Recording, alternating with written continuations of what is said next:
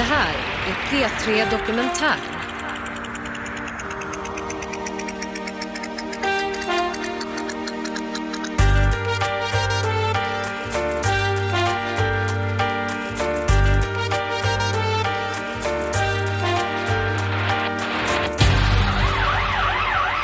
har polisen skjutit en i en lägenhet nu. Det här kan bli stökigt och bökigt av det här. Det var igår kväll som polisen fick larm om att en man beväpnad med en macheteliknande kniv gått runt och uppträtt hotfullt i ett bostadsområde i Husby, nordvästra Stockholm. Alltså det lät som smäller och jag hade aldrig hört pistolskott innan så jag kunde inte relatera till det ljudet. Att man ser det som trycks, att, att gardinerna och eh, fönsterrutorna gungar. I måndag så var det en person som brutalt mördades i sitt hem i Husby av polisen. Och det är den specifika händelsen som har föranlett oss att kalla till den här demonstrationen. Vi måste få hjälp för sjutton. Vad håller de på med? Det kändes som det var typ någon krigszon eller någonting. One thing is clear. That Sweden we imagined is no longer the Sweden of today. Du lyssnar på P3 Dokumentär om Husbykravallerna med mig Paloma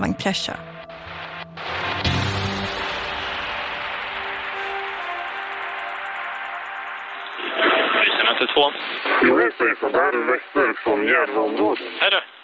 På eftermiddagen strax efter klockan sex, måndag den 13 maj 2013, får polisen in ett larmsamtal från en väktare i Husby i nordvästra Stockholm.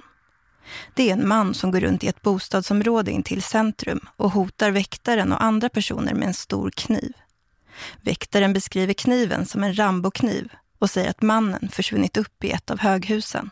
Alltså den här kniven, det var någon, alltså det var någon jävla Rambo-kniv. Vi eh, åkte på larmet och var hyfsat snabbt på plats.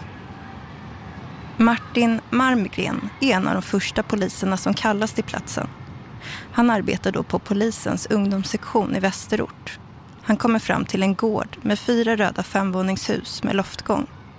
På baksidan av det ena huset finns en vändplan och ett parkeringsdäck. Och vi fick kollegan lyckades också ganska snabbt lokalisera lägenheten. Som en man hade gått in i lägenhet som han bodde i, bost, i det huset helt enkelt. Därifrån ser Martin mannen som väktaren sett med en kniv på en av balkongerna. Han står där med en kvinna. De stod och höll armen om varandra på balkongen och tittade ut och just då var det helt lugnt. Så då fanns det liksom inget tecken på att eh, han just där och då var liksom agiterad eller eh, aggressiv. Några timmar tidigare inne i lägenheten på Oslogatan i Husby. Han sov här på soffan och jag, jag sov där i, i sovrummet. Arja och Lenin har varit ihop i över 40 år. Hon kom till Stockholm från Finland 1970. Fem år senare kom Lenin hit från Portugal. Han fick jobb på Alfa Lavals fabrik i Stockholm. Den här morgonen var han rastlös när han vaknade. Han, han tyckte bara att vi skulle ut. Att vi skulle ut nu. Vi går ut. Vi, vi, vi går till puben, så. Arja hade inte någon lust, men följde ändå med honom till puben nere i Husby centrum. Hon drack en Fanta och han några öl. Jag tyckte det var inga alls roligt att sitta med, tyckte jag. Det har hunnit bli eftermiddag när de går hemåt. Arja ser fram emot resan till Portugal de ska göra två veckor senare. Flygbiljetterna är betalda och där borta i Castello Branco väntar Lennins mamma och syskon. Klockan är runt sex på kvällen när Lennin ser väktaren för första gången från balkongen. Det han ska komma att göra nu ska få fruktansvärda konsekvenser. Arja står i köket när hon hör honom från balkongen. Nej, de där killarna där, de irriterar mig, så jag ska visa åt dem. Lenin tar med sig en 30 centimeter lång kniv och går ner till baksidan av huset. Där hotar han väktaren med kniven och slår den mot en bom. Arja ser Lenin från balkongen när han säger “This is a knife”. Hon förstår inte vad han håller på med eller varför han är irriterad på den där väktaren och skriker att han ska komma upp. Och det var folk där. Och, jag, och sen han tittade på mig och vände sig och sprang hem. Arja känner inte igen sin man. Han dricker ofta några öl och nu är han påverkad. Men så här brukar han inte bete sig. Och sen han kom hem, stängde dörren, satt här på soffan. Vad hände det nu då, tänkte jag. I vardagsrummet på den brunmönstrade soffan sitter Lenin och pratar portugisiska för sig själv. Jag soy rey de Portugal. Han säger att han är kungen av Portugal. När Arja öppnar balkongen och tittar ut börjar hon inse vad han ställt till med. Där fanns en piketpolis på parkeringen och sen det fanns massa folk där. Alltså vi hade väl tänkt initialt då något väldigt mycket enklare, att vi bara skulle gå upp och knacka på och försöka själva få kontakt. Polisen Martin Malmgren är en av de som står där nere. Eh, och hade någon plan då, eller spekulerade i vad vi skulle, hur vi skulle göra om, om vi kom in och han fortfarande hade kniv. Liksom om, men eh, vi att vi skulle ta med oss sköld upp och sånt. Men, men när specialenheterna var inkopplade som då är tränade, utbildade, utrustade för den här sortens situationer så var ju det inte aktuellt att vi skulle kliva upp längre utan det var förhandlaren som etablerade kontakt och piketen som gjorde sig redo för att gå in i lägenheten om det skulle behövas. Från parkeringsdäcket försöker polisen Patrik Sanders få kontakt med mannen på balkongen som nu börjat vifta med sin långa kniv. Han är väldigt svår att få kontakt med. Eh, som jag uppfattar märkbart påverkad av någonting, jag vet inte vad, men han kommer ut och han håller i en, en stor kniv.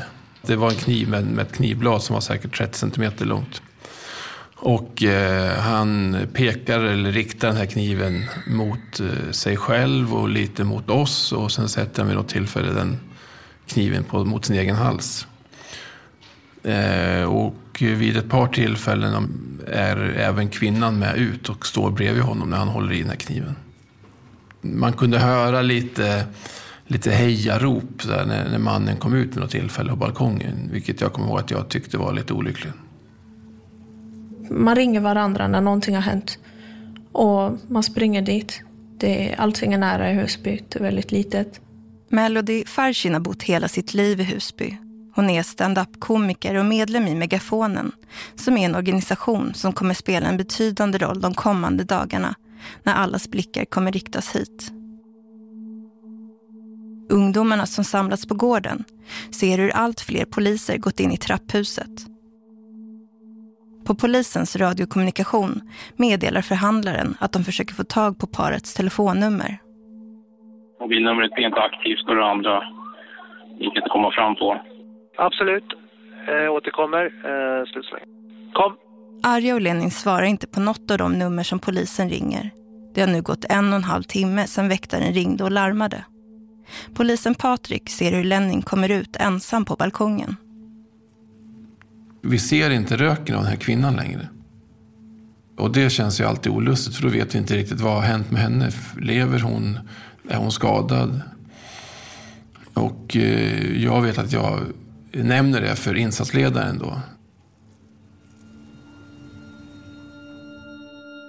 Jag har poliser på baksidan som försöker förhandla med honom. Vi försökte etablera kontakt eh, via balkongen bredvid lägenheten. Stockholmspolisen tar larmet om en knivbeväpnad man på allvar. Och nu har man skickat förhandlare och insatsstyrkan till Oslogatan i Husby. Den som leder hela insatsen är Thomas Koppelman Hellgren, polisinsatschef. Från sin ledningsbuss som står på parkeringsdäcket på baksidan av huset håller han kontakten med alla de poliser som nu är på plats. Den här typen av händelser hanterar vi ju väldigt ofta och gjorde då och gör nu också. Men eh, sen går de in och sen dras persiennerna ner och allting släcks ner in i lägenheten. Och vi får ingen kontakt längre, vare från balkongen eller från marken eller någon annanstans. Det polisen är oroliga över är att mannen ska skada kvinnan. Thomas samlar yttre befäl, en civil spaningskollega, gruppchefen för insatsstyrkan och förhandlare i sin ledningsbuss. Vi, vi gick igenom lägesbilden, alla yttrade sig och sa vad de tyckte. Och eh, sen utifrån den informationen så fattade jag beslutet. Samtidigt inne i lägenheten sitter Lenin och Arja i vardagsrummet. Nej, vi, kysste varandra här på soffan strax innan. De sitter ofta i den mönstrade soffan i vardagsrummet. Det har gått 23 år sedan de flyttade in i den här lägenheten på Oslogatan i Husby. Vi träffades på ett anställe i Stockholm. Centrala Stockholm 1976. Ambassadör på Kungsgatan. Vi, vi var och, dansade. Han var väldigt stilig kille. Det kändes som om vi skulle alltid varit ihop. Ett år efter att de träffas på nattklubben Ambassadör gifter de sig. Brudbuketten går i blått och gult som svenska flaggan. Arja och Lenin bjuder hem sina vänner och bjuder på mat och tårta från Åhléns. Vi fick inga ungar som man hade tänkt sig. Eh, det var så jag blev sjuk på nerverna. Inte sjuk, men eh, jag fick sjukhusvård. Jag mådde inte alltid så hemskt bra.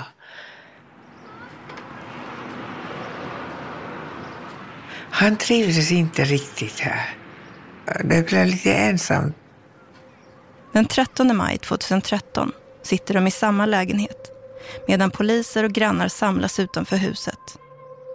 Arja och Lenin kramas i soffan bakom neddragna persienner. Polisen har kastat ner en mobiltelefon som ligger på hallmattan. Det ringer och ringer, men ingen svarar och nu knackar det på dörren. Vi tog varsin cigarett och så satt vi på soffan och vi satt så här bredvid varandra. Av någon anledning vill varken Lenin eller Arja öppna ytterdörren. Lenin sa till mig att kanske vill döda oss båda två. Arja är inte rädd för Lenin. Hon och Lenin är rädda för polisen. Men polisen är orolig att Arja ska bli skadad. Vi hade ju ingen nyckel utan vi var tvungna att öppna dörren. 29 på kvällen tar polisen beslutet att bryta upp parets ytterdörr. Då är dörren öppen. De poliser som var inne i lägenheten vill själva inte medverka i Petri Dokumentär. Men insatsledaren Thomas Koppelman Hellgren som sitter i sin ledningsbuss på parkeringsdäcket berättar. Dörren öppnades och sen så förhandlar man ifrån dörröppningen eh, fortsatte helt enligt den planen som vi hade. När ytterdörren öppnats reser sig Arja och Lenin, kramar om varandra och går fram mot dörren. Och, och så Lenin var bakom. De var sådana här träpoliser, jättelånga. Hallen är nedsläckt. Till höger ligger köket och rakt fram i vardagsrummet där Arja och Lenin kommer gåendes. Någon skrek släpp kniven. Riktigt. Släpp kniven. Och sen så eh, sen gick allting väldigt fort. Härifrån går historierna isär. Men det vi vet är att Lenin går bakom Arja från vardagsrummet mot hallen. Mannen och kvinnan kommer eh, i mörkret emot poliserna. Där mannen har den här kniven i handen och kvinnan är bredvid. Sen fick jag höra att, mannen och kvinnan kommer emot oss. Men sen hörs ingenting mer, utan sen händer, sen, sen händer grejer och då kan man inte prata samtidigt. Liksom, utan då blev det ju eh, risk för kollegornas liv och annat. Och det blir ju, vi, det blir ju väldigt tumultartat i en sån här situation. Särskilt när gärningsmannen inte ger upp då. En av poliserna sprayar med pepparspray mot paret. Jag svirade väldigt mycket och, och jag skrek. Det sved. Och så jag hörde bara när hon sa varningsskott. En annan av poliserna från insatsstyrkan kastar in en distraktionsgranat in i hallen. Granaten ger ifrån sig flera smällar och blixtar och lämnar ett brännmärke på den gröna hallmattan. Att man ser det som trycks, att, att gardinerna och eh, jag tror till och med att det uppfattas som att fönsterrutorna gungar och svänger lite grann i samband med att de här distraktionsgranaterna går av. Det har gått 14 minuter sedan insatsstyrkan brutit upp dörren. Polisen Patrik är en av de som står nedanför parets balkong och hör smällarna. På gården står också en 16-årig kille som vi kallar Karim. Det, min första reaktion var typ, alltså det lät som smäller och jag hade aldrig hört pistolskott innan så jag kunde inte ha relaterat till det ljudet men eh, alltså, det var typ smällar i mitt huvud ändå. Och, och sen efter det så insåg jag vad det var.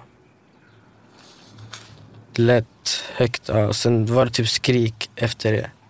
Granaterna smäller och därefter kommer en annan smäll som jag hör inte är granater. Eh, men allting sker ju väldigt mycket eh, på varandra där.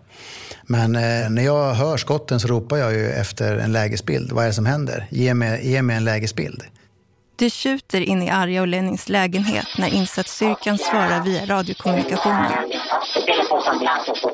Upp med ambulansen, sa vi då.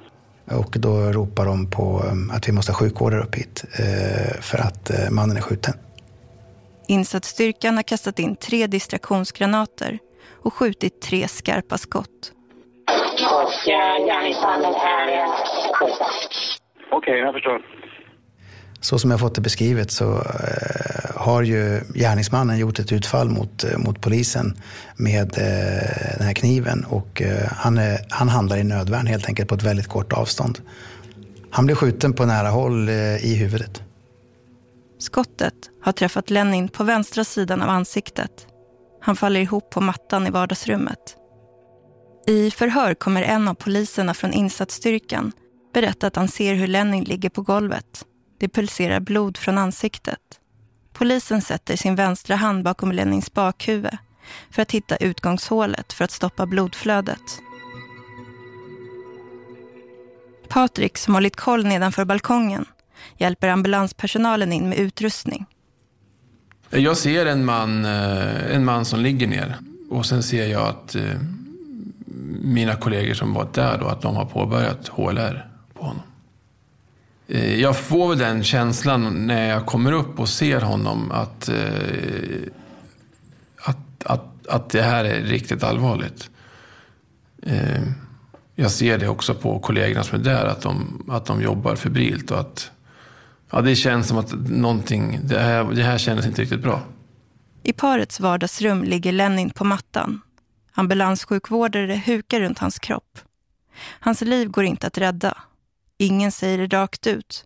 Men Arja förstår det när hon står på loftgången. Manliga polisen som var bredvid mig där på loftgången. Jag tittade på honom i ansiktet. Lä, läste på läpparna. Död. De tog mig på händerna och fötterna och tog hissen och till polisbil. Ett poddtips från Podplay. I fallen jag aldrig glömmer djupdyker Hasse Aro i arbetet bakom några av Sveriges mest uppseendeväckande brottsutredningar. Går vi in med hemlig telefonavlyssning och, och då upplever vi att vi får en total förändring av hans beteende. Vad är det som händer nu? Vem är det som läcker? Och så säger han att jag är kriminell, jag har varit kriminell i hela mitt liv men att mörda ett barn, där går min gräns. Nya säsongen av Fallen jag aldrig glömmer på Podplay. De tog mig till psyket. Jag blev alldeles vansinnig, ursinnig. Att det är ni som skulle behöva vara här, inte jag. Har ni mördat min mage? Polisen Martin Malmgren, som var en av de första poliserna på platsen, blev nu kallad att komma tillbaka. Det är svårt att förstå hur det kunde sluta så illa. Eftersom min sista bild var att han stod, när mannen stod ganska lugnt eh, på balkongen med sin, som också visade sig vara hans hustru då, och, och höll om varandra. Ehm, så det, ja, det kändes väldigt tråkigt och, och eh, ehm, bedrövligt. Martin får höra att de poliser som varit inne i lägenheten ska ha debriefing.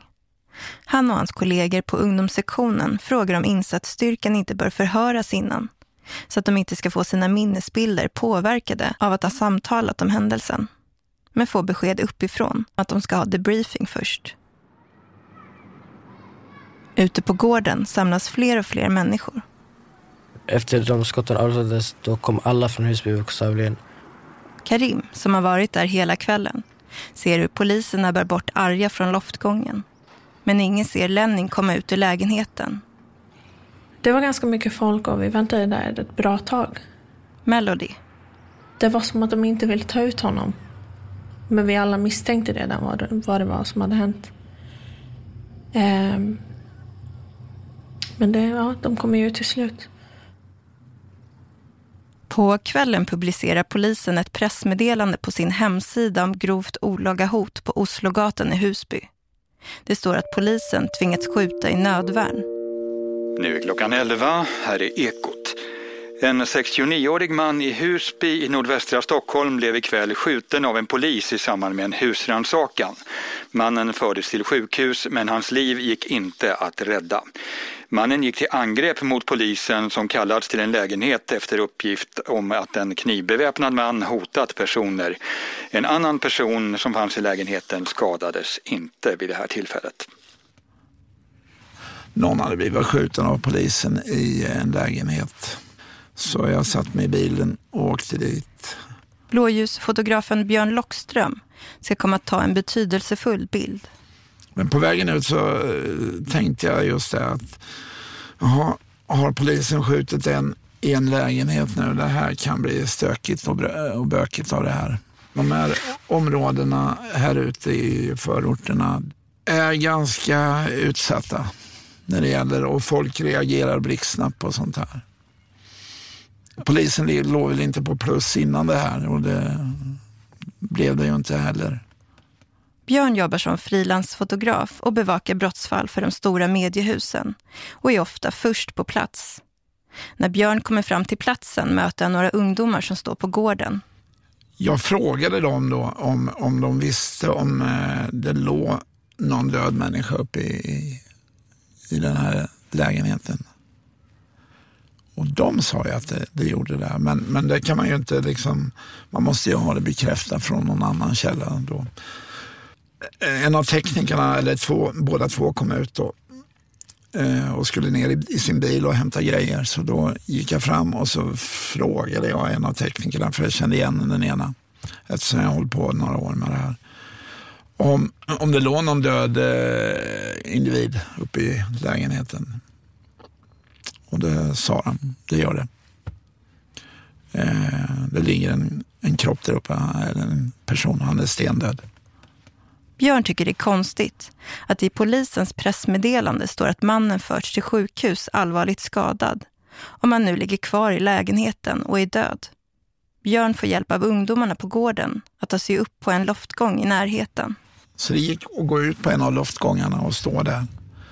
Så att eh, den teknikerna var färdiga och eh, politivagnen, alltså den vagnen som kommer att hämta döda kroppar när det varit något brott, kom. Då stod jag där uppe och kunde ta bilder till polisernas förtret. Och det var där man märkte att men det här är ju en lögn. Det vi läser just nu är, går inte ihop med det vi ser.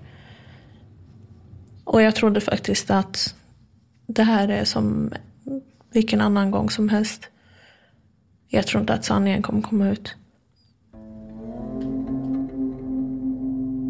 Många ifrågasätter polisens pressmeddelande och på eftermiddagen nästa dag ändrar polisen de felaktiga uppgifterna. Nu skriver man att Lenin avled i lägenheten på grund av de skador han erhållit. Jag vet inte varför och exakt vilket läge och hur det blev så. Men, men det blev ju eh, olyckligt med den här informationen som säger att mannen åkte därifrån. Thomas Koppelman Hellgren, chef för polisinsatsen. Eh, mannen fanns kvar i lägenheten. Jag varit jätteförvånad också när jag hör att någon säger att han har förts härifrån. Arja spenderar första natten utan Lenin på 37 år på ett hotell intill Solvalla travbana. Polisen har spärrat av hennes lägenhet. Hon vill se Lenins kropp, men det kommer dröja flera dagar innan hon får se honom igen. Efter att en man igår kväll skjutits till döds av en polis i en lägenhet i Husby i nordvästra Stockholm inleder Riksenheten för polismål en förundersökning om vållande till annans död. Att polisen skjutit en person i nödvärn under ett ingripande och sen gått ut med fel information om var mannen dött väcker ilska bland vissa i Husby.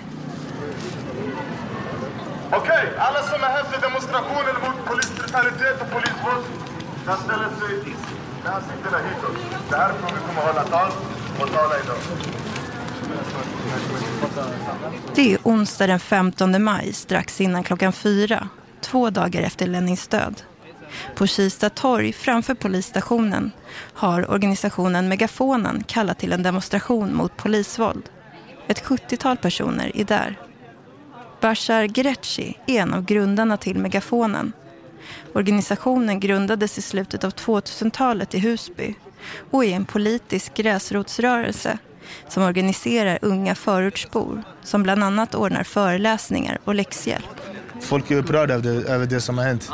Eh, och alla känner till det såklart eftersom Husby är ett litet område och folk har en stark gemenskap. Så när det händer något sånt så vet alla att det har hänt. Och alla som jag har talat med har sagt att, att de är väldigt eh, som sagt upprörda över polisens beteende och agerande i det här fallet.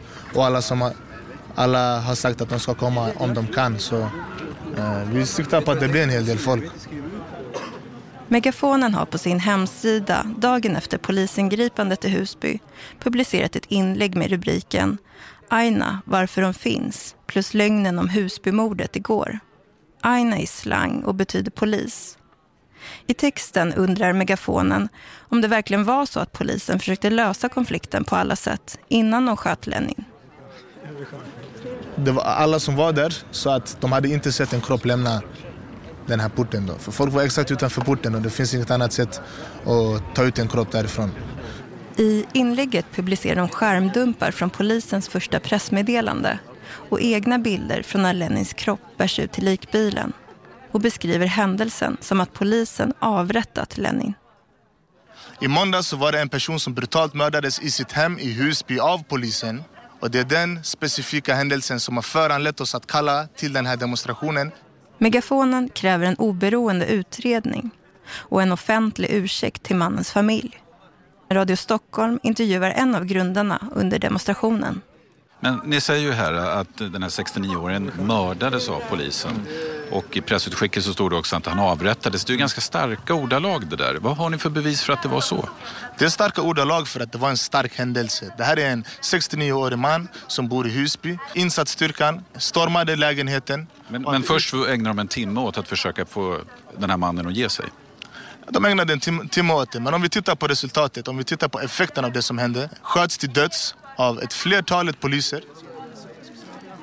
Demonstranterna tågar från Kista till Husby centrum där de samlas vid fontänen mellan höghusen för en tyst minut för Lenin. Ett par år innan Lenins död protesterade många Husbybor här på torget mot de kraftiga hyreshöjningarna som planerades i samband med miljonprogrammets upprustning. När sen en vårdcentral och flera andra serviceinrättningar läggs ner ökar missnöjet bland många Husbybor som känner sig bortprioriterade. Melody, som bott här i hela sitt liv, säger att segregationen och utanförskapet ökat. Vi har inte samma möjligheter till jobb. Vi lever kortare än vad de gör i centrala innerstan. Centrala innerstan tjänar nästan dubbelt så mycket som vi gör här ute. Levnadsstandarden är sämre. Att våra lägenheter och hyresrätter oftast har liksom fukt, mögel, skadedjur, allt möjligt och det hinner gå så lång tid innan det här ens åtgärdas. Och att trots att man gång på gång på gång signaliserar vad det är för fel och vad det är man har för behov så ignoreras det. Vid den här tiden jobbar polisen med en arbetsmetod som går ut på att de kontrollerar många ungdomar i Husbyområdet i jakten på kriminella. Många unga säger att de känner sig trakasserade av polisen. Alltså den Kista gallerian var verkligen ett ställe vi brukade hänga i förut, ibland där uppe vid bion. Karim, som hörde när Lenin blev skjuten, säger att han själv blivit kontrollerad av polisen. Alltså, jag minns att en gång att de kom, jag vet inte, det var någon speciell, jag vet inte om det var någon röd dag, det var någon dag minns jag. Så bion var verkligen full och det var full av typ svenska familjer. Så sitter vi alla där och bara hänger, så minns jag att de kommer och typ tar upp oss alltså, och ställer oss alla mot väggen. Jag minns att de kollade igenom oss också, framför alla de här, så alla sitter och kollar på oss. Jag skämdes faktiskt, jag skämdes. Efter en tid av ökat missnöje blir dödsskjutningen av Lenin gnistan till vad som ska komma att bli ett av de mest uppmärksammade upploppen i Stockholm.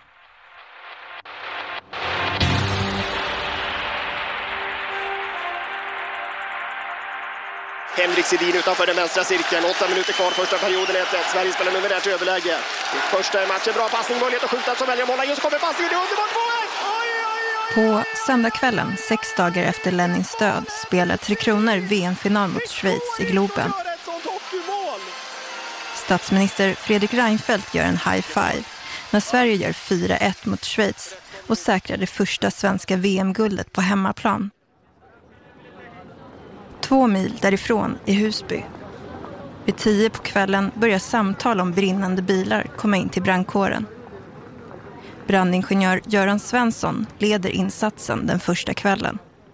Det som var spektakulärt där det var ju att det var sex fordon som brann samtidigt. Under den insatsen, när bilarna är nedsläckta, fordonen håller på att släckas ner, då samlas det väldigt mycket ungdomar runt omkring brandpersonalen. Brandmän från olika delar av Stockholm kallas in.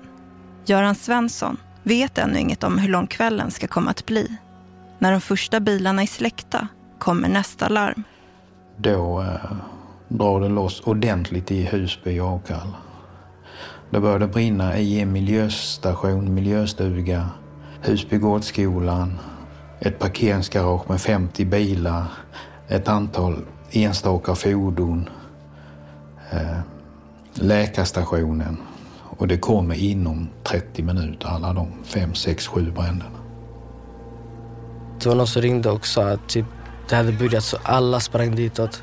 16-åriga Karim är på ungdomsgården i Husby när han får ett samtal om att det är något som händer i centrum. Så när vi kommer dit och ser dem så ser man att vägen typ är blockerad med sådana bänkar och alltså, påtända en lastbil som brinner under bron. Alltså, det, var, det kändes som det var typ någon krigszon eller någonting. Alltså, det var verkligen bilar som brann överallt och folk sprang. Alltså, poliser betedde sig som militärer. Det kom en polisbil. Jag minns att det var en sån vanlig patrullbil som kom.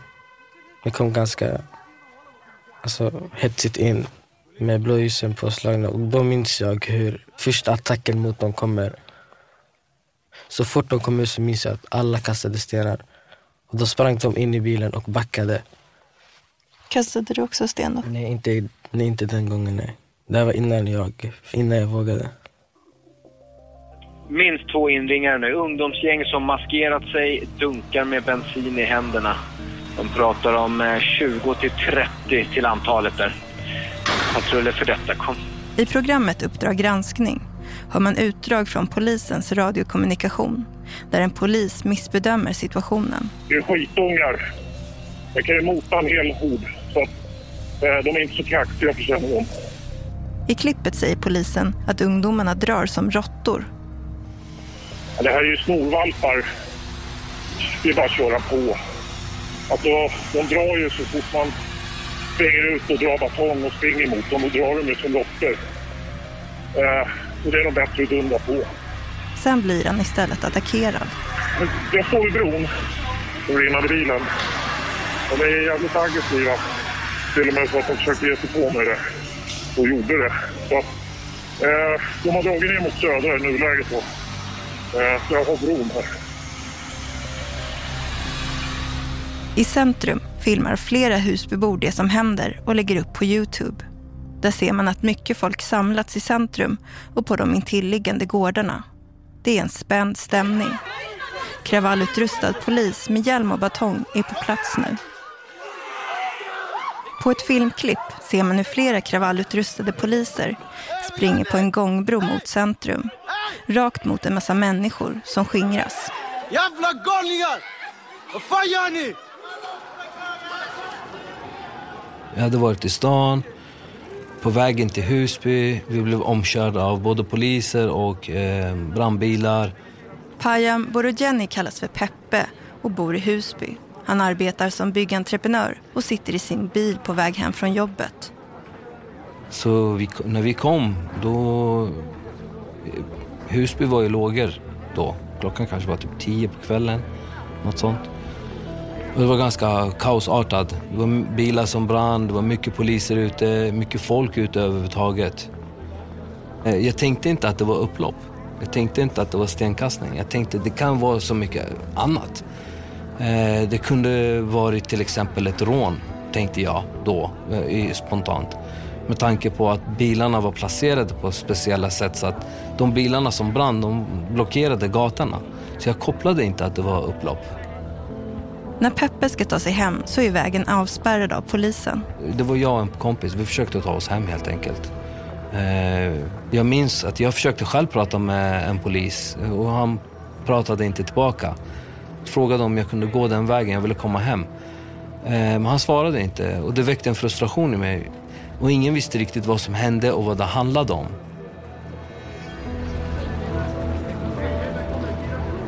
I Husby jobbar polis och brandkår hela natten. Och på morgonen kallar förortsorganisationen Megafonen till en presskonferens. Medlemmarna är framförallt unga Husbybor. Flera journalister är där för att ta del av Megafonens bild av nattens upplopp. Eh, där möttes vi av, av poliser som hade dragit ut sina batonger. Eh, och helt plötsligt attackerade oss en folkmassa av eh, människor från olika åldrar, äldre, yngre. Spelade ingen roll. De sprang efter oss och jagade oss som att, som att vi var råttor. Det var verkligen jättekonstigt. Melody var på plats i Megafonens lokaler. Inom loppet av några timmar, för att det här pressmeddelandet gick ut mitt i natten, så hade hela Sveriges journalistkår tagit sig ut till Husby. Och att det sen expanderades till en global nyhet. Efter presskonferensen kommer upploppen dra igång igen och expandera till fler förorter. Upploppen kommer att pågå i nästan en vecka. Det blir en världsnyhet. Al Jazeera, Euronews och BBC rapporterar. Sweden's reputation as a haven of calm and tolerance is being badly burned. Anger over the killing of an elderly man shot recently by police has ignited the kind of social unrest this country is unused to. Youth throw rocks and other missiles at police for a second night running in a suburb of Stockholm. One thing is clear. That Sweden we imagined of consensus and harmony is no longer the Sweden of today. Sammanlagt kommer hundratals bilar att sättas i brand runt om i Stockholm. I Kista brinner en låg- och mellanstadieskola. I Jakobsberg brinner ett flertal bilar och polisstationens fönsterrutor krossas. I Älvsjö vandaliseras ett polishus och flera personer grips. Under dagtid är det lugnt i Husby, men på kvällarna blossar upploppen upp igen. Gångbanan ovanför Bergengatan går en kille med däck nu. Eh, bara gått med och bärt däck. Ja, eventuellt tända på det vid senare tillfällen. Kom. Ljudet kommer från en av polisens egna filmer. En polis står på ett hustak vid centrum och filmar ner mot mataffären Tempo och parkeringen som ligger intill. Unga killar i mjukisbyxor och luvtröjor drar fram ett bord som de välter. En kille balanserar en stor gatsten på sin axel. Flera personer kastar sten mot en polisbil som står vid parkeringen. Ni dödade en 69-årig man. Skäms ni inte? skriker en tjej och en kille mot polisen. Upplopp sker på flera olika ställen i Husby samtidigt. På en innergård står en ung kille som vi kallar Isak. Han har ingen aning om att han ska komma att göra något som kommer förfölja honom under många år. Det var många poliser. Så många bilbränder. Det var många människor som var där. Just för e den stunden kände man sig sådär lite vilsen. Men man gjorde det ändå. Jag tror oftast det är umgänget man har. Där man gör allt sina vänner gör. Då man oftast blir vilsen sådär. För när grupptrycket tar över, då är man oftast vilsen.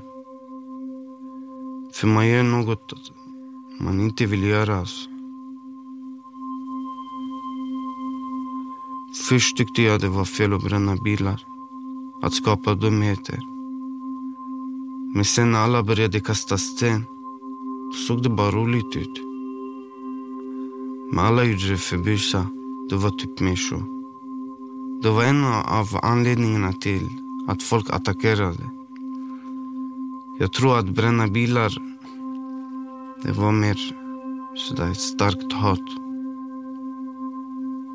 Jag kastade en sten mot polisen. Det var vad vi alla gjorde, typ. Sen blev det problem direkt.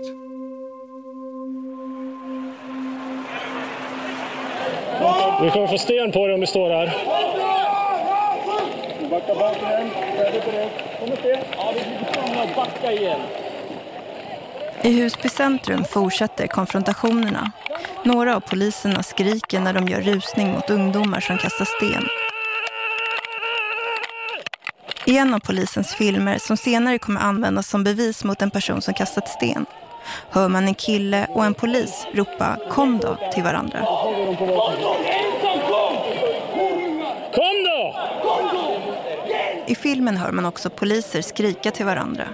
De upplever att de är för få. Det står ingen bra här. Det är en tunnel här. Vi måste få hjälp för 17. Vad håller de på med? Var är alla andra för helvete? Vi fick åka fram och tillbaks. Polisen Patrik Sanders kallas till Husby. Och det gick lite larm och det kastades sten och vi fick eh, hoppa ur bilarna och eh, försöka få tag på någon som hade kastat och samtidigt försöka hålla sig undan stenregnet. regnet. Det var, det var ju en helt orealistisk eh, bild. Den var svår att greppa för att um, det vi tänkte på när vi satt där i bussen och det vi pratade om att det var det här känns ju lite som man ser på, på tv när det är de här upploppen i, ja, kanske var ett upplopp i Mellanöstern eller någonstans. Så kändes det. Det kändes som man var i en krigszon nästan. Oj, oj, vi, det smäller. Vi måste flytta på oss. Det ni ser just nu är alltså expeditioner från en bil. Expressen live-rapporterar. Och precis där vi står och sänder så kommer ett metallföremål flygande i kraftig fart mot oss. Det ligger som ett eh, liten bit av ett järnrör liggandes precis vid mina fötter. Satan vilken smäll. Upploppen innebar ju att man gav sig på kollegor inom polisen, eh, brandmän och andra. Polisen Martin Malmgren. Alltså man kastade tunga stenblock ifrån broar. Det, var, det kunde ha gått otroligt illa. Och det här är ju inte frågan om att någonting råkar gå illa av misstag utan det är ju medvetna våldshandlingar som är riktade mot, mot personer i blåljusyrkena som är där för att hjälpa. Jag vet inte, alltså just under den stunden så var jag ganska hjärndöd och typ hängde med på allt och typ allt, allt blev typ som en, som, alltså som en film. 16-åriga Karim, som följt händelserna ända sedan dödsskjutningen, dras med i upploppen och vill aldrig gå hem. Det var många som försökte få in oss men det var typ ingen som klarade det för alla ville verkligen vara där. Just de kvällarna vi kunde vara ute typ, typ tre, fyra och sen gå hem och sen vakna till skolan vid typ åtta, nio och gå ditåt. Alla lärare försökte få oss att typ inte gå ut, minns jag. Det var en gång som jag minns att en medborgarvärd följde med mig ända till min port.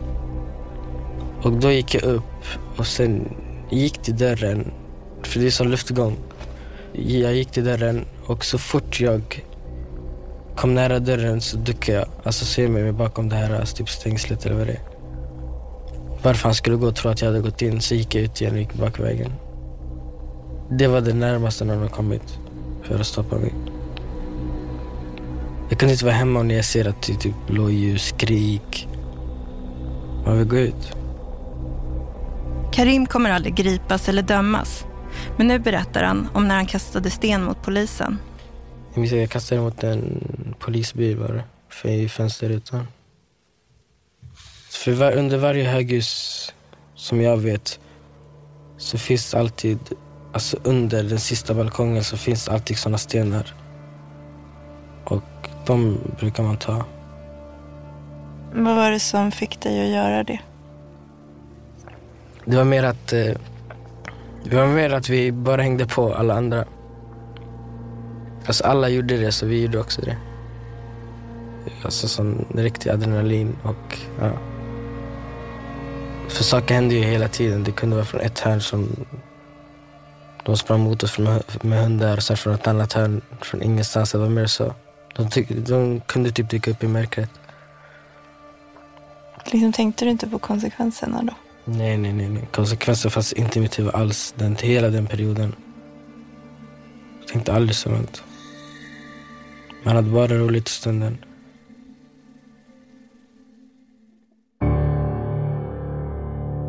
Nästa kväll, när byggentreprenören Peppe parkerar sin bil i parkeringshuset intill sin bostad, är det fullt med folk på gatorna i Husby. Han går och lägger sig, men vaknar några timmar senare av skenet av blåljus i sitt sovrum. Jag trodde först det var en dröm, men sen gick jag upp och så såg jag att mitt garage, det är ett parkeringshus med 72 bilar. Eh, de, den är i lågor och den brinner. Från sitt fönster ser han hur hela hyreshuset bredvid evakueras.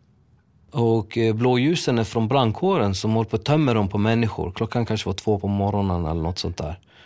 Eh, och det är barnfamiljer som brandkåren tar ut för det kommer massa giftig gas från den här elden. Och man sätter de här människorna på SL-bussar, röda bussar och eh, tar dem där, bort från området på grund av den giftiga gasen. Han har en egen byggfirma och använder sin bil varje dag för att kunna köpa byggmaterial. Jag tänker, hur ska jag ta mig till jobbet? hur ska jag köpa mina saker? Eh, I byggbranschen, du får inte... Du, du får vite, du får böter om du inte håller dina deadlines och så. Det är klart, jag är en liten entreprenör så jag var ju mest orolig för det där. Ehm, ja, och min bil, det var halvförsäkrad så jag visste att jag inte får tillbaks pengar på den. Nu har jag lärt mig en läxa. Eh, det skapar en frustration såklart. Du kan inte, du kan inte försörja dig helt plötsligt. Du har, någon har ryckt mattan under dina fötter. Så du, jag kände en besvikelse eh, på de som har eldat garaget. Jag kände en besvikelse på mm, allt och alla egentligen om man ska vara helt ärlig. Och det var inte det värsta som hände. Jag menar, mitt garage brinner upp. Eh, det kan man hantera på något sätt. Det brann ner en grundskola i Kista minns jag, Montessori grundskola, för småbarn. Vad säger man till de barnen som ska gå till skolan dagen efter? Jag, jag sov ju mest på dagarna och jobbar ju då ett antal nattpass där. Va? Men eh, jag sa ju det hemma att det här är, bör det inte bli som i Frankrike alltså. Brandingenjören Göran Svensson är rädd för att kravallerna ska växa sig lika stora som Parisupploppen 2005 som startade i en förort men som kom att bli de största kravallerna på flera decennier i Frankrike.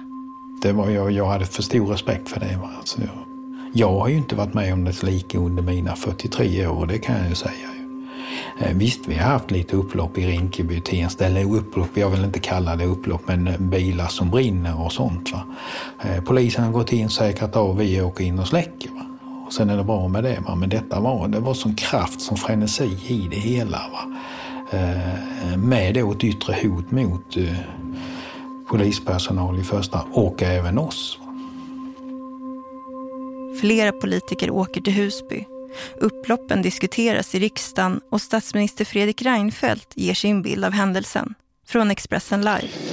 Ja, det finns en kärna i detta av unga arga män som tror på våld. De tror på våldsanvändning, tror att de har rätt att få göra vad de vill och att de inte behöver följa svensk lagstiftning. Upploppen debatteras i media. Ur SVTs debatt. Jag förstår att de är frustrerade. Ingen lyssnar på dem. Sen de var barn har ingen lyssnat på dem. Vem fan ska de vända sig till då? Det är det här offerstämpeln. Bara för att du är uppväxt i förorten, har ett annat namn, ett annat utseende, så är du inte dömd för att misslyckas. Det finns väldigt mycket forskning som visar tydligt att den här typen av händelser tenderar att ta plats i fattiga, segregerade områden. Vad gör föräldrarna när barnen är ute klock, en 12-åring klockan ett på natten? Vart är föräldrarna? Man måste säga, sätta fokus på föräldrarna. När de kommer hit i det här landet så måste de lära sig vad som gäller i landet. Ta sedan dit de kommer. Media har förvrängt sanningen. När man, när man går in... Kunna stå för. Det, det, Sen kan jag inte komma det är ifrån krigszon. att det har hänt. Jag kan inte komma ifrån. I Husby ordnas flera olika manifestationer mot våldet. Många Husbybor har fått nog av bilbränder och stenkastning. Byggentreprenören Peppe står på en gångbro när han ser några mammor gå emellan ungdomar och poliser. Och det brinner lite överallt, så man ser eld lite överallt och det är mycket folk ute.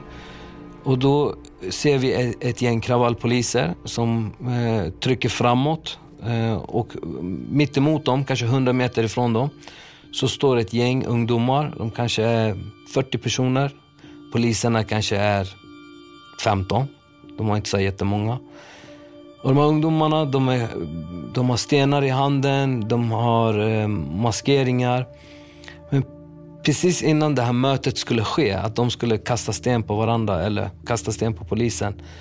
Då helt plötsligt ser vi att det kommer fram kanske 8 till 10 kvinnor som är bosatta i området. Det var alla möjliga kvinnor, men kvinnor som är äldre, eh, lätt över 50. Eh, den äldsta kanske 70, jag vet inte. Men de, de gick och bildade en mänsklig sköld. De höll varandra i handen, de skrek och, och skrek till de här ungdomarna, kasta inte sten. De ville inte att polisen skulle få stenarna på sig. Och när jag såg det där, eh, jag kan inte riktigt beskriva det med ord, men det kändes i mitt hjärta. Då förstod jag också att det, det finns en jättestark vilja att få stopp på det här. Det är jättemycket människor som är engagerade men de når inte riktigt fram. Och därav vart jag själv engagerad på riktigt. Jag är ju från området så jag känner en hel del folk härifrån. Jag pratade med mina grannar, mina vänner, eh, men också med andra. Till exempel flera av de ungarna, eller ungdomarna som hade varit med på dag ett eh, och, och, kunde nå de här andra ungdomarna som kastade sten. Det var många som inte ville att det här skulle fortsätta. Så vi, egentligen vad vi gjorde var att vi hade en grillkväll som blev flera kvällar. Eh, vi satte upp en skylt i Husby centrum. Det stod lämna en sten, plocka en korv. Vi hade en grill där. Eh, och så, hade, så kom det en kille med en stor så bandspelare han hade Bob Marley där på, på musik. Så vi sa till han stanna med oss. Och så han spelade sin Bob Marley-musik och vi grillade korv till alla.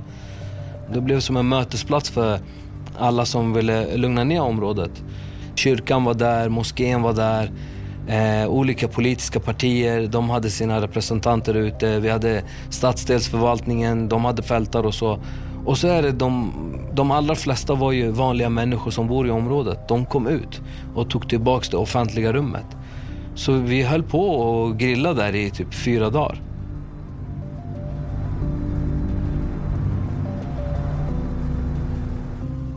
Så fort föräldrarna började gå ut, det var då alla ville hålla sig hemma. För, det var, för man har så mycket respekt för föräldrar där borta.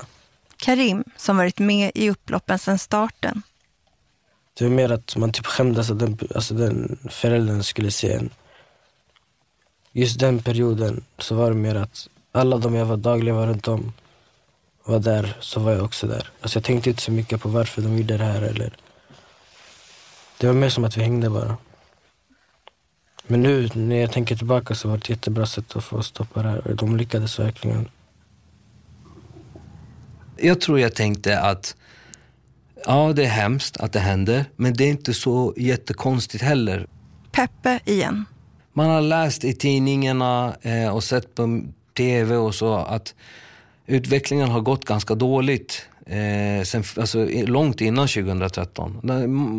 Man hade läst att skolresultaten hade blivit sämre, man har läst att arbetslösheten har blivit högre, man har läst att eh, narkotikan har breddat ut sig. Det var massa sådana olika saker som när man tänker på det, då blir det inte så jättekonstigt att det brinner. I Husby har upploppen lagt sig efter fyra dagar. Men under natten har bilbränderna spridit sig till andra delar av landet. Sammanlagt kommer över 350 bilar sättas i brand. I Linköping har det varit oroligt i natt med flera bilbränder. I Örebro har det varit både stenkastning och bilbränder och en polis blev skadad efter att sten kastats genom rutan på en polisbil. Jag tror efter det här som är Husby, det har blivit som att man vill göra samma sak känns det som. Jag tror bara det är små unga som liksom vill imitera det som har hänt. Vad tycker ni själva? Ni som jag bor tycker här? det är skitdåligt. Samma natt har ett 50-tal personer, varav flera är dömda fotbollshuliganer och högerextrema, bildat ett så kallat medborgargarde. I en hemlig Facebookgrupp med fler än 800 medlemmar skriver de att de ska sätta stopp för de här jävla svinen. Och klart som fan vill vi spöa blatteungar. I Tumba ger de sig på ett femtontal ungdomar. En tonåring på kryckor blir misshandlad innan polisen skingrar gruppen.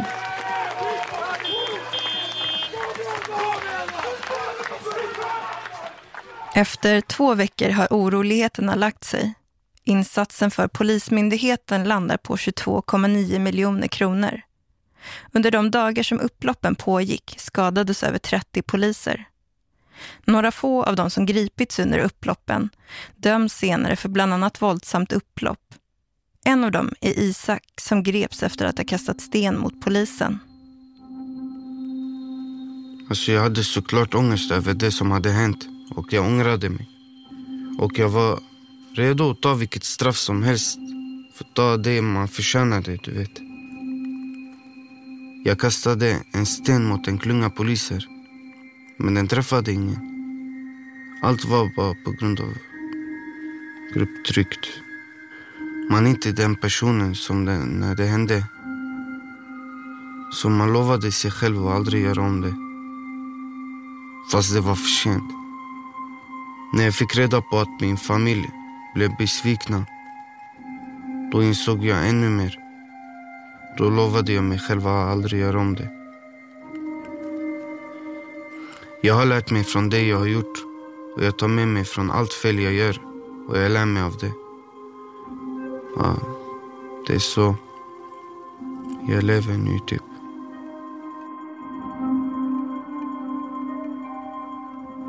När upploppen lagt sig frågar sig många varför just Husby drabbades av ett av de värsta upploppen som skett i Stockholm på senare tid. Paulina de los Reyes, professor i ekonomisk historia på Stockholms universitet, har forskat kring händelserna. Nästan alla som vi, vi intervjuade började med att säga liksom så här, det här började inte då, utan det började tidigare. En del gick tillbaka till och med mitten på 70-talet och började prata liksom, vad var det för boendemönster som hade utvecklats liksom, under de här senare åren. Men andra liksom gick väldigt direkt på mannen som hade blivit skjuten. Som eh, på något sätt liksom var det gnistan som tände elden. Och mot bakgrund av det som hade hänt tidigare liksom, så det var många som tänkte att det kommer att bli fler skadade, döda. Liksom, polisen hade redan kommit in och dödat en person i Husby för inte så länge sedan. Så det där fanns liksom som ett kollektivt minne som, som på något sätt färgade hur många människor där upplevde liksom, polisens intåg i Husby. Jag är kritisk till den här insatsen. Polisen Martin Marmgren. Jag tycker att det, det, finns all anledning för andra att vara kritiska också. Så att, att megafonen eller vem som helst är, är kritisk mot polisen eller kritisk mot det här polisingripandet. Det, det tycker jag är egentligen bara naturligt. Och, och det är sunt i en, i en, demokrati att man kritiserar makten och att man kritiserar våldsmonopolet. Eh, men när man gör det på ett sätt som att vi, eller polisen, mördar människor liksom eh, med eh, uppsåt och att det beror på att man har, bor i en viss, eh, på en viss adress eller har ett visst ursprung. Eller, och, och, alltså det blir ju uppviglande. Man, man göder de krafter som kanske är polishatiska eller kanske en bredare samhällshatiska och, och gärna vill använda våld. Det, det är ingen slump att man har en, en väldigt kontroversiell dödsskjutning där polis skjuter en man en vecka.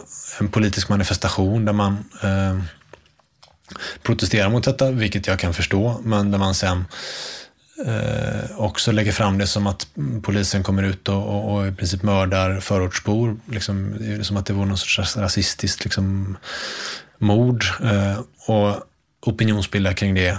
Och att det sen bryter ut de överlägset största upploppen vi har haft. I, i, alltså det är klart att det finns ett samband, att det är en, en eh, orsakskedja däremellan. Efter upploppen får organisationen Megafonen kritik från flera håll. Kritikerna menar att de inte tagit avstånd från våldet. Megafonens företrädare vill inte medverka i P3 Dokumentär. Men i SVT-programmet Godmorgon Sverige svarar en av Megafonens grundare, Rami Al-Khamisi, på kritiken. Kan du försvara det som händer i Husby och i övriga förorter nu då? Eh, vi, som eh, vi som organisation gick ut med en fredlig demonstration. Eh, vi har försökt spela en konstruktiv roll och haft en, en, en, en, föra en dialog. Vi ser såklart inte att en, en, en rätt väg att gå är att bränna bilar. Men vi försöker samtidigt analysera situationen och försöka förklara utåt vad, vad som sker i våra, i våra områden. Men många ungdomar som vi pratar med, och vi har mycket forskning på det, som, som, där människor säger att det finns en stor institutionell eh, Eh, rasism inom poliskåren. Även polisen analyserar själva orsaken till varför oroligheterna startade i Husby i maj 2013. Och i en rapport skriver Rikskriminalens utredare bland annat Fokuserade insatser medför också att individer upplever sig kontrollerade i allt större utsträckning. Något som också upplevs som trakasserier. I augusti 2013 lägger polisen ner förundersökningen som gäller dödsskjutningen av Lenin. Den återupptas men läggs ner igen i juli 2014. Vi gör ju allt vi kan, allt som står i vår makt att, att se till att eh, insatserna inte slutar på det här sättet.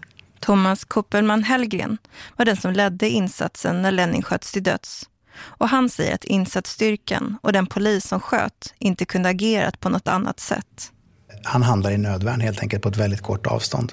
Och då får det det här otroligt tragiska, den här tragiska utgången på, det här, eh, på den här händelsen. Men, men eh, i det läget när man hamnar in i, i eh, mörkret i en lägenhet när allting går otroligt fort så, så i det här fallet blev det så här och det är djupt tragiskt men det kunde, eh, ja, det kunde inte gjorts egentligen på annorlunda sätt när de stod där inne och när den här situationen uppstod.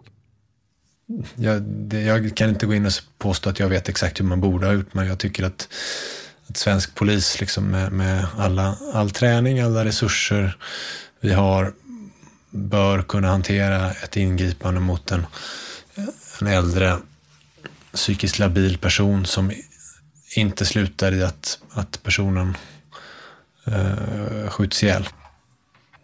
Det är klart att vi måste gå in ibland och agera i situationer där det finns en risk att någon råkar illa ut. Och eh, det är inte alltid man kan veta. Eh, och det är klart att om det hade varit så att han hade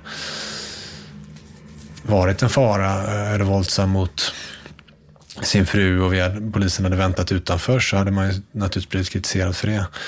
Men med de ingångsvärdena som fanns, eh, där det fanns ganska lite tecken på att han var våldsam eller aggressiv mot sin fru, och när man då ändå väljer att gå in, vilket jag kan förstå att man gör, då blir det ännu viktigare att man har ett upplägg och en taktik som säkerställer att man inte sätter sig i en situation där man sen känner att man behöver skjuta i nödvärn.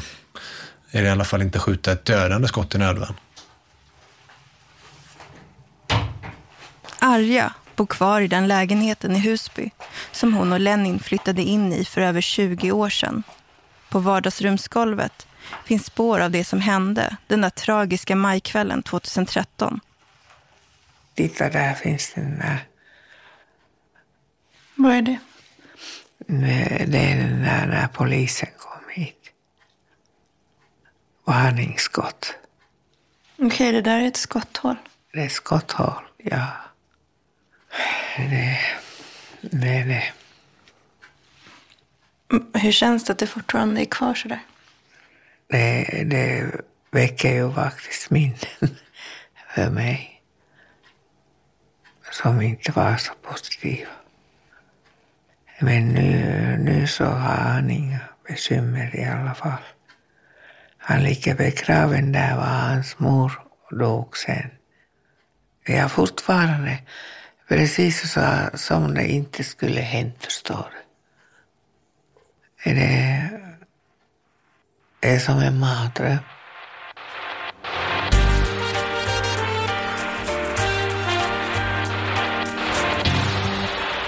Du har hört P3 Dokumentär om Husbykravallerna av mig Paloma Vankpresha. Producent var Rosa Fernandes och slutmixen gjordes av Ludvig Jansson. Karim och Isak heter egentligen något annat. Isaks citat är inlästa av Roy Risk. Arkivklippen kommer från Al Jazeera, BBC, Euronews, Youtube, Vimeo, Expressen Live, SVT-programmen Godmorgon Sverige och Uppdrag granskning samt Sveriges Radio Ekot och Radiosporten. Produktionsår 2019. På våra sociala medier hittar du mer material och där kan du ställa frågor direkt till oss. Vi heter P3 Dokumentär på alla plattformar. Du vet väl att det finns fler poddar från P3? P3 Dystopia är podden som reder ut vad vi gör när det värsta händer. Till exempel när maten tar slut. På filtar, i skuggan under gröna presenningar ligger små barn, avmagrade och apatiska och tittar på ingenting. När du övervakas dygnet runt. Stå inte där som en idiot Ta ett djupt andetag, ta av dig skorna och gå genom bågen. Och när politiker ljuger mer än någonsin tidigare. As a political ca- candidate, I'll go with how people feel, and I'll let you go with the theoretician. Gör som Sara Larsson säger här i Expressen TV. Så egentligen vill jag inte ha barn nu efter jag lyssnat på P3 Dystopia. Ehm, för där, vår framtid ser väldigt mörk ut kan jag säga. P3 Dystopia. Finns där poddar finns eller i appen Sveriges Radio Play.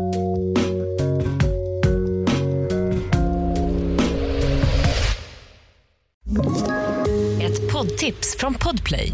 I fallen jag aldrig glömmer djupdyker Hasse Aro i arbetet bakom några av Sveriges mest uppseendeväckande brottsutredningar. Går vi in med hemlig telefonavlyssning och, och då upplever vi att vi får en total förändring av hans beteende. Vad är det som händer nu? Vem är det som läcker? Och så säger han att jag är kriminell, jag har varit kriminell i hela mitt liv men att mörda ett barn, där går min gräns. Nya säsongen av Fallen jag aldrig glömmer på Podplay.